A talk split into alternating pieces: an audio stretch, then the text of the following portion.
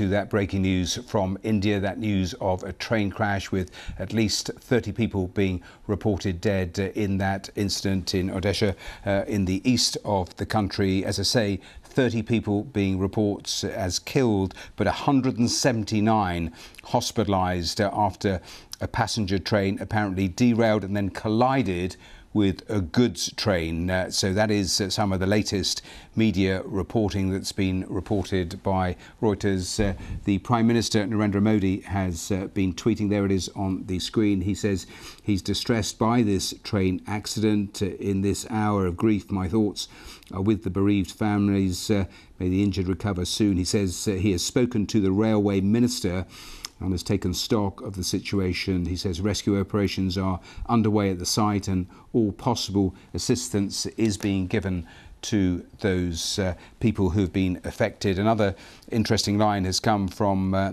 the state's uh, chief secretary, who has said that nearly 50 ambulances uh, are reported at the scene, but uh, there appear to be far too many injured, and, and so buses are now also being mobilised to shift the injured to hospitals. So uh, you gather from all of those fragments of early information that uh, a really serious train crash there. I'll repeat the, the key lines 30 people known to have died, with another 179 apparently hospitalised, uh, many ambulances at the scene, and buses being used to actually take some of the injured to hospital. I'll be talking to our correspondent on this story in a moment or two, but uh, those just some of the latest details.